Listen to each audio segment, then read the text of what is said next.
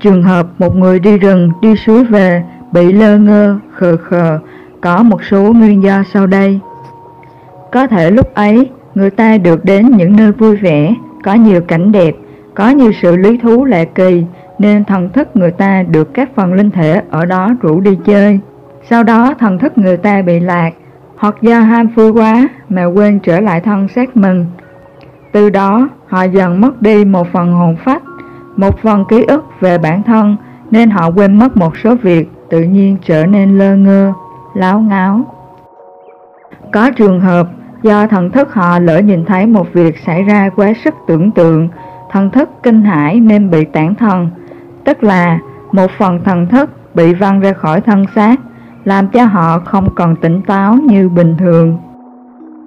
Cũng có trường hợp trong lúc đi rừng, đi xuống như thế, người ta lỡ có hành động hoặc phát ngôn hay đơn giản hơn là phóng ra những ý niệm bất thiện xúc phạm đến chư linh thể cư trú nơi ấy. Việc này khiến chư linh ấy tức giận nên muốn hành sát, tác động làm thần thức tâm trí người đó bị lơ ngơ. Có khi lỡ đi nhầm vào vùng có năng lượng rất xấu, không phù hợp với năng lượng tinh thần của người đó. Việc này cũng làm người ta bị tổn thương tâm trí nên lơ ngơ. Còn trường hợp nữa, nguy hại hơn là đi vào nơi có tà linh tinh quái cư ngụ. Họ thấy thích nên bắt đi một phần thần thức làm âm linh dưới quyền họ. Việc bắt một phần hồn này không làm người ta chết, nhưng không còn tỉnh táo, không còn nhớ nổi mình là ai. Phương thức tương tác, hóa giải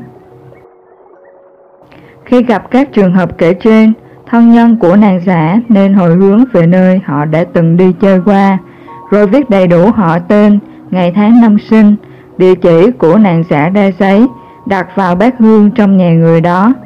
Sau đó liên tục trì kinh cầu an, tùy tôn giáo nào thì đọc kinh tôn giáo ấy và gọi tên người đó về nhà.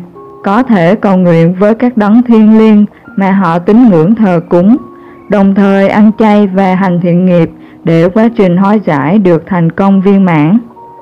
Làm nước thanh tịnh thủy để lau rửa mặt, tắm xối từ đỉnh đầu xuống toàn thân.